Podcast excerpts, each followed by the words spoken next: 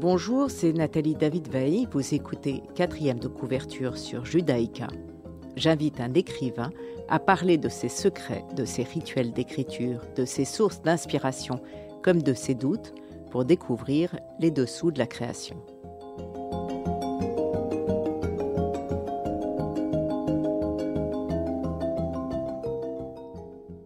Aujourd'hui, j'ai l'immense plaisir de recevoir Delphine Schwarzbrod, qui a écrit Les blessures vagabondes, son premier roman aux éditions Braquage. Bonjour Delphine.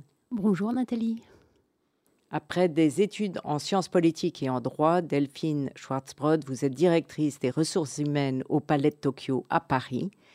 Euh, les blessures vagabondes est donc votre premier roman issu d'un atelier d'écriture. J'imagine que vous ne l'avez pas inventé. Non, j'ai en effet suivi avec beaucoup de bonheur un atelier d'écriture qui m'a inspiré ce roman. Euh, vous faites vous-même le résumé, ce qui est totalement pratique, page 203.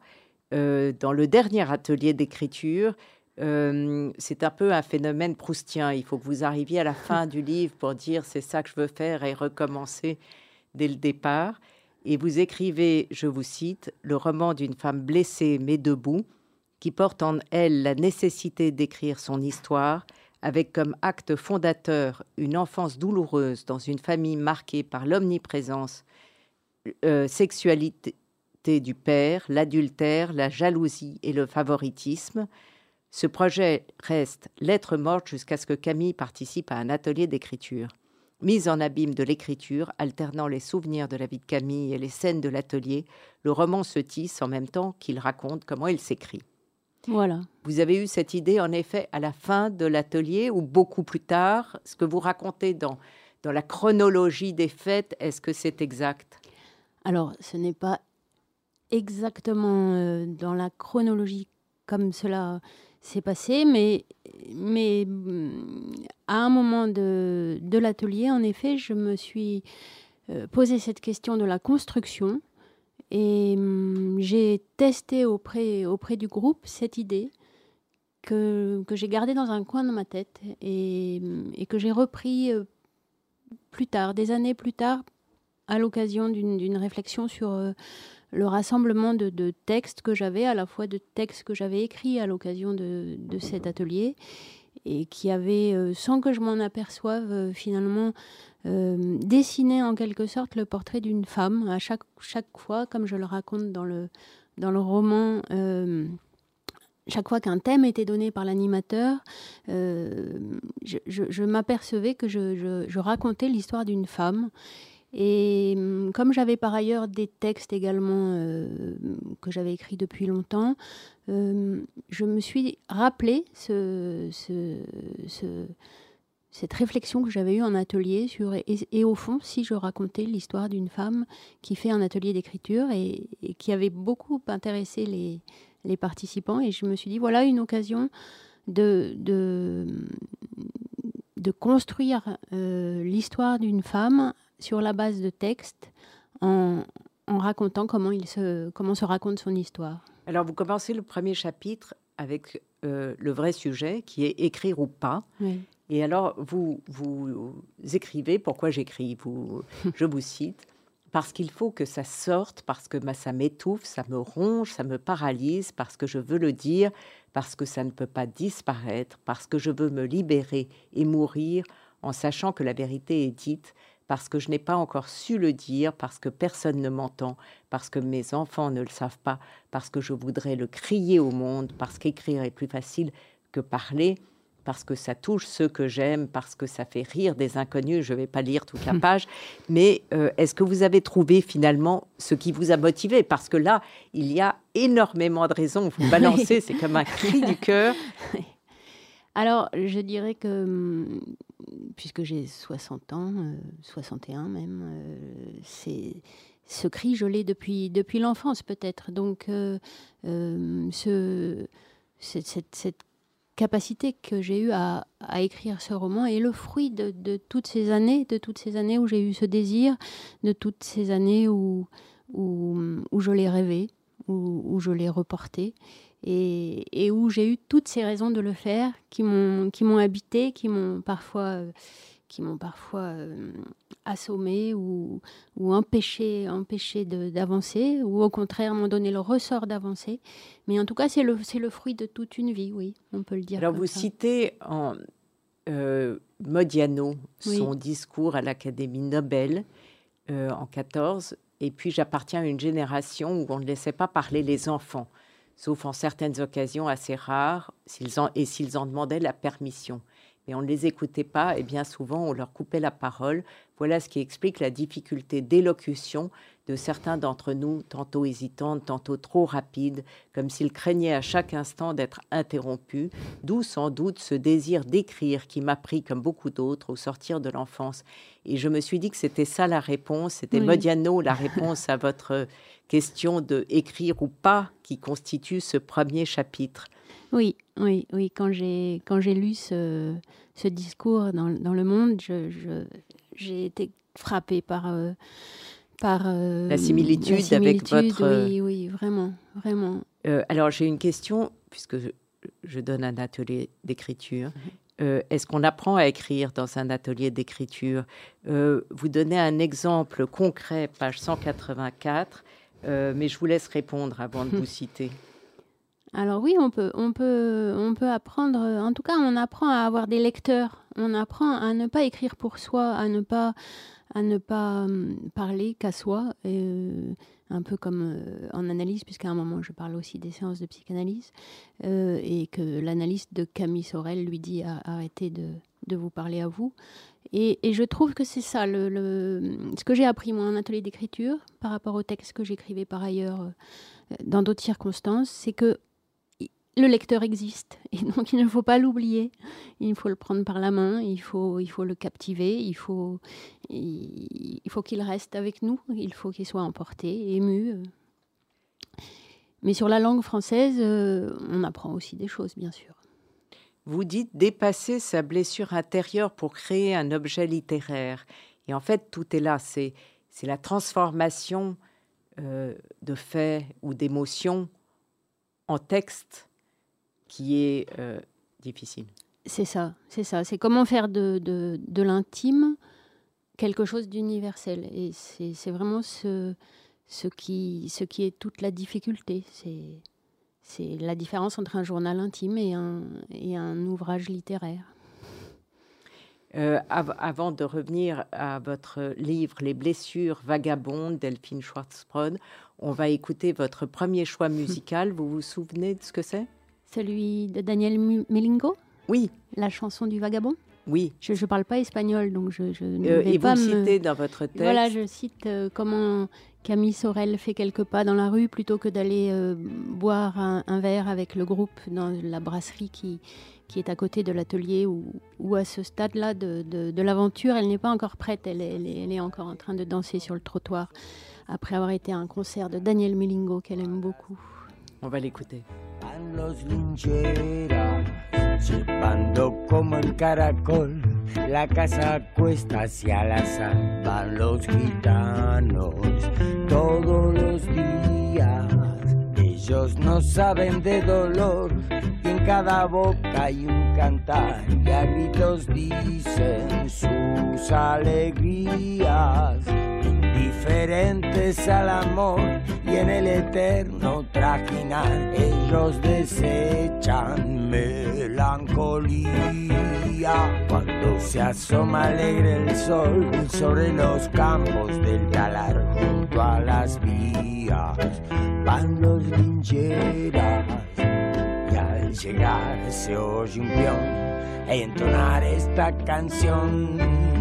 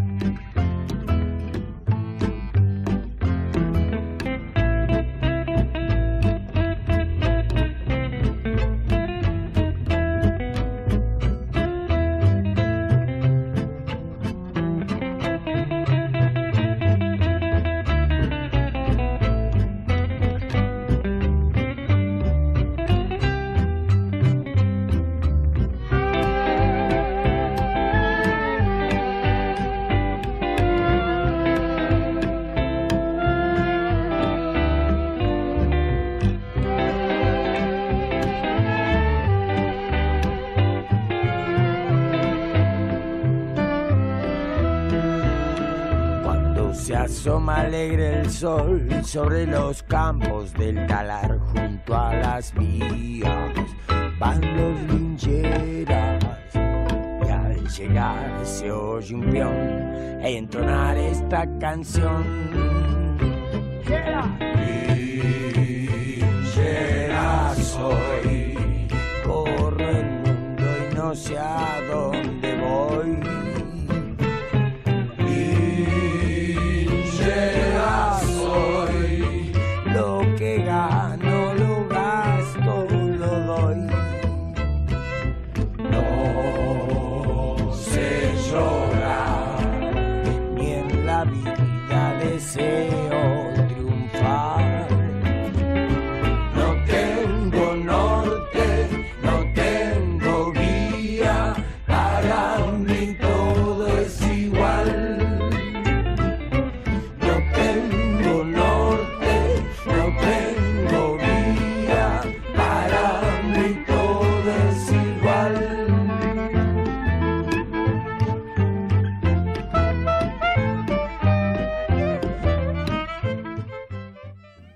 Schwartzbrod, les euh, blessures vagabondes, vous, vous racontez euh, en dix chapitres euh, votre atelier d'écriture et votre héroïne. Il y a, j'ai trouvé que, que les participants de cet atelier d'écriture étaient extraordinairement critiques. Euh, ce que Camille, votre héroïne, a écrit ne peut pas exister, ça n'est pas réaliste, euh, il ne la croit pas, euh, ça la blesse, euh, ça revient quasiment à chaque texte écrit par Camille. Elle revit, d'ailleurs, vous dites, elle revit l'incompréhension de l'enfant face à la trahison de son père. Mm. C'est très violent. Comment vous avez pu rester si longtemps dans un atelier d'écriture où on vous critique Alors, c'est un roman. Oui. Donc, euh, j'ai- vécu effectivement quelquefois, euh, en, en- en livrant au groupe des textes qui n'étaient pas crus, cette, cette violence de l'incompréhension. Mais j'ai surtout voulu aussi raconter comment euh, la violence de ne pas être crue quand on est enfant ou, ou adolescent euh, peut, peut, peut être d'un d'un trouble terrible et, et- et comment on peut revivre ça dans d'autres circonstances, dans, dans- dans une circonstance professionnelle ou à l'occasion, puisque c'était le cadre que j'ai choisi, d'un atelier d'écriture, puisqu'on on se livre, on livre les textes qu'on a écrits.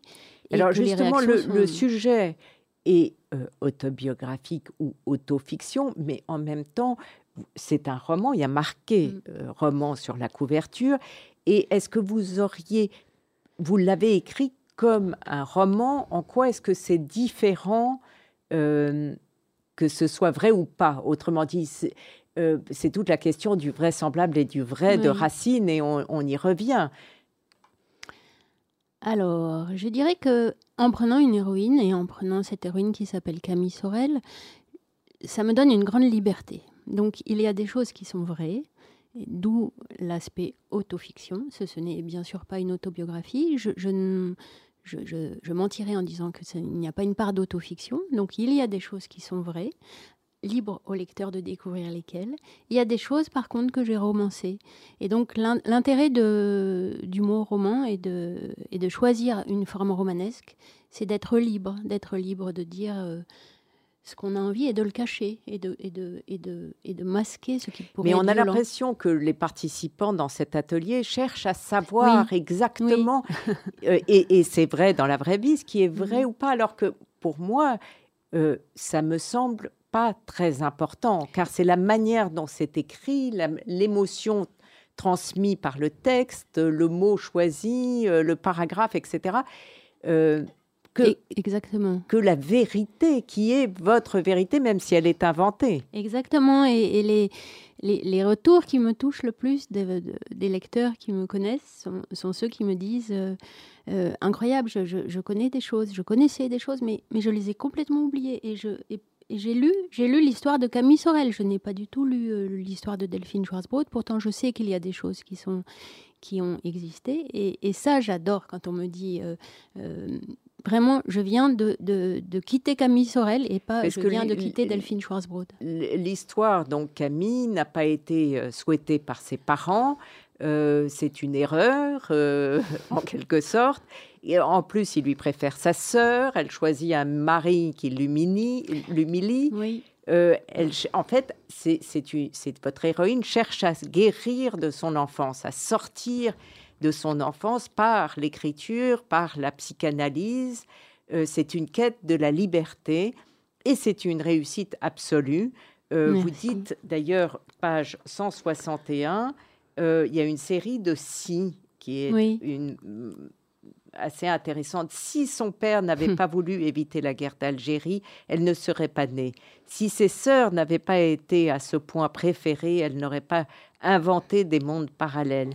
Si une voiture n'avait pas doublé dans le brouillard, elle n'aurait pas dix ans pour toujours. Si elle n'avait pas acheté le monde ce jour-là, elle n'aurait jamais découvert l'origine de la bague. Trois, euh, trois ors créés par un joaillier renommé. Si elle n'avait pas marché rue des Archives un 1er mai, elle n'aurait pas perdu la vue d'un œil. Et en même temps, cette histoire qui est tragique, vous la racontez pas du tout comme une tragédie, vous la racontez mm. comme, euh, comme une vie. Oui, oui, car c'est une vie, c'est une vie euh, faite de moments de dévitalisation, car il y a eu des, il y a eu des drames, il y a eu des, euh, une raison fonctionnelle de naître, qui, finalement n'était pas une erreur pour, euh, pour, pour, pour la personne qui l'a souhaité. La, la, raison fonctionnelle était en effet de, de, de, ne pas aller à la guerre d'Algérie, pour le père de Camille Sorel. Donc j'ai cherché toutes ces toutes ces causes d'une vie qui, qui, sont lourdes, mais, mais, mais, mais, qui ont aussi donné du ressort. Parce que la, vie, c'est ça, c'est une succession de, de, moments euh, très douloureux et, et de moments où, où, on en fait quelque chose. D'ailleurs, c'est cette succession de si, quand j'ai lu euh, le, le, prix Goncourt de Brigitte Giraud, euh, oui qui, qui, qui, en fait finalement toute la, la structure de son roman. J'avais déjà euh, rendu mon manuscrit et, et, je me suis dit, bah, tiens, euh, voilà, euh, non pas que je me, bien sûr... Euh, non, non, c'est le même principe. Giraud, mais ça m'a amusé de voir qu'on avait eu la même, la même idée.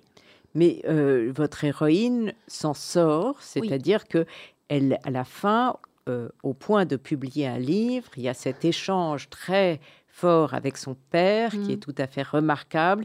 Euh, je cite, Elle ne sombrerait pas dans les vapeurs de la transparence à laquelle son père l'avait toujours réduite. Désormais, elle se lèverait. Et, et là, on est très très content pour elle. Euh, mais euh, est-ce que est-ce qu'on se sort de son enfance? C'est quoi votre hum, on y est toujours.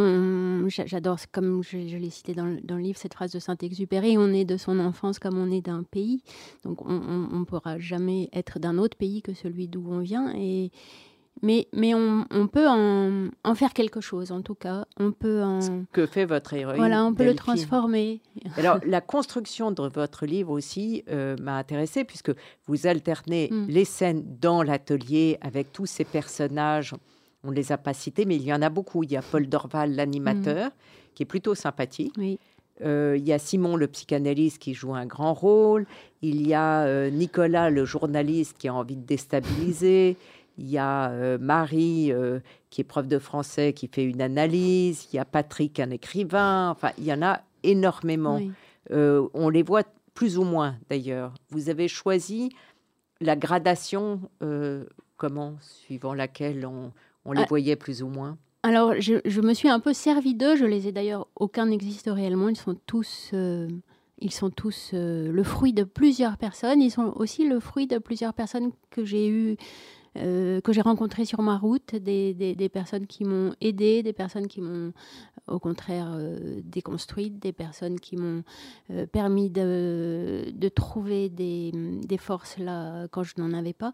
Et, et je les ai ils m'ont aidé à, à incarner ces, ces, compagnons de route. Certains étaient des vrais compagnons de route d'atelier, d'autres non.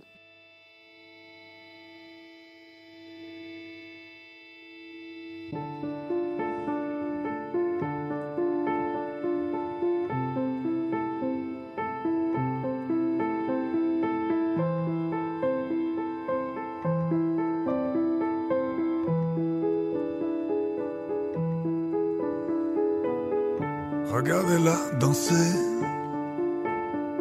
quand elle s'approche du ring. La boxeuse amoureuse, la boxeuse amoureuse sur ses gants dorés, des traces de sang,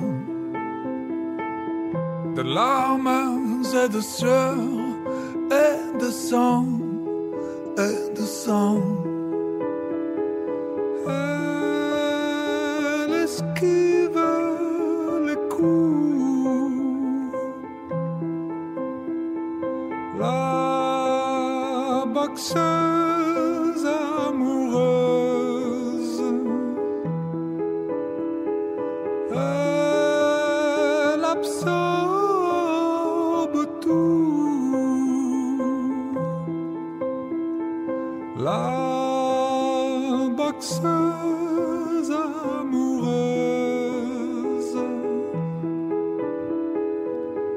Boum boum, les uppercuts. Un percute son visage. Mais jamais elle ne cesse de danser, de danser. Tomber, ce n'est rien, puisqu'elle se relève. Un sourire sur les lèvres, un sourire sur les lèvres. Elle esquive les coups. La boxeuse amoureuse. Elle absorbe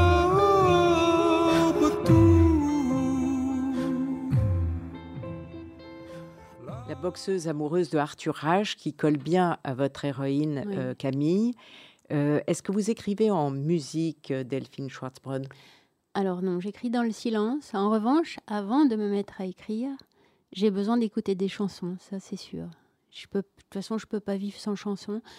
Et avant de me mettre à ma table de travail, j'aime écouter euh, des chansons du- françaises ou de musique du monde. Mais quand est-ce que vous trouvez le temps d'écrire? Parce que vous, vous travaillez. euh, Alors, c'est des moments volés, évidemment, euh, le week-end, les vacances, l'été. Mais effectivement, c'est... Est-ce que dans l'atelier d'écriture, c'est un moment où écrire le plus ou pas? Ou c'est un moment plus de lecture et d'écoute? Euh, j'ai beaucoup écrit dans ces périodes d'atelier.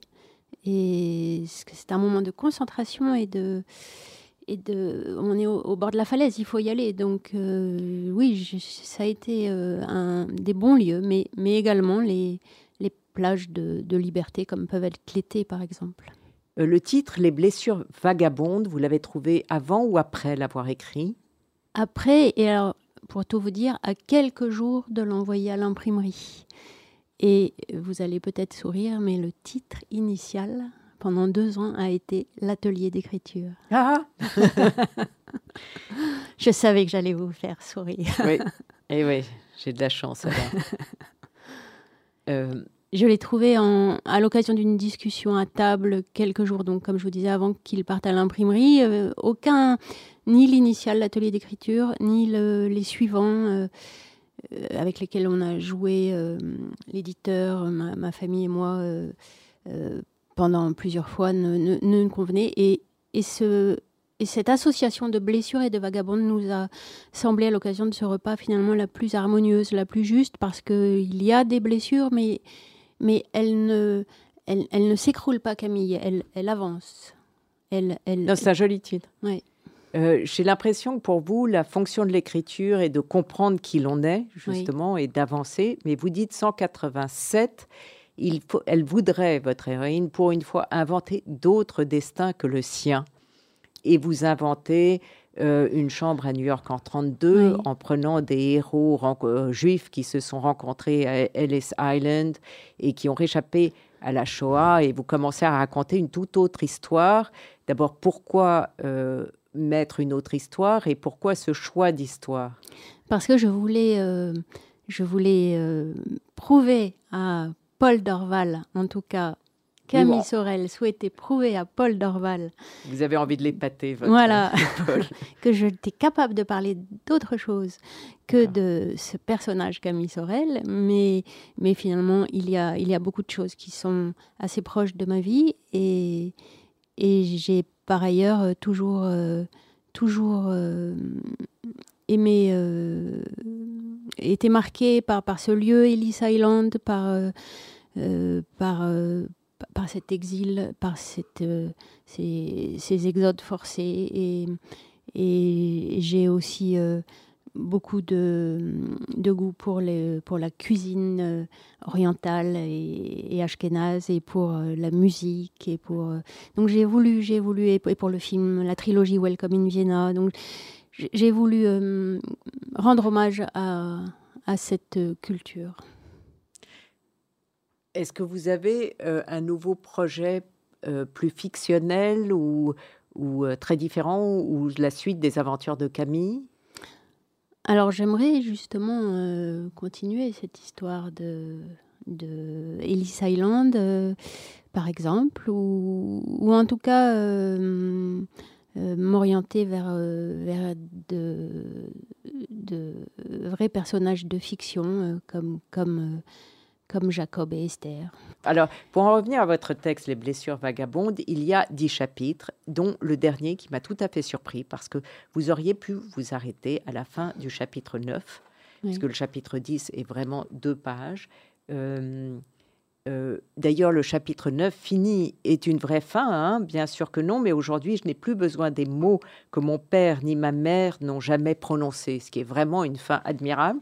Et alors, le chapitre 10, le fort de la pré, euh, c'est, euh, elle est sur une route en, vélo et elle regarde. Expliquez-moi ce dernier chapitre. Alors, c'est, c'est un hommage à un lieu que j'aime beaucoup, qui s'appelle le Fort de l'après. Et il y avait ce jeu de mots avec l'après. Il y avait ce jeu, aussi de, de la vue, puisque ça c'est une des choses euh, réelles qui, qui, me sont arrivées.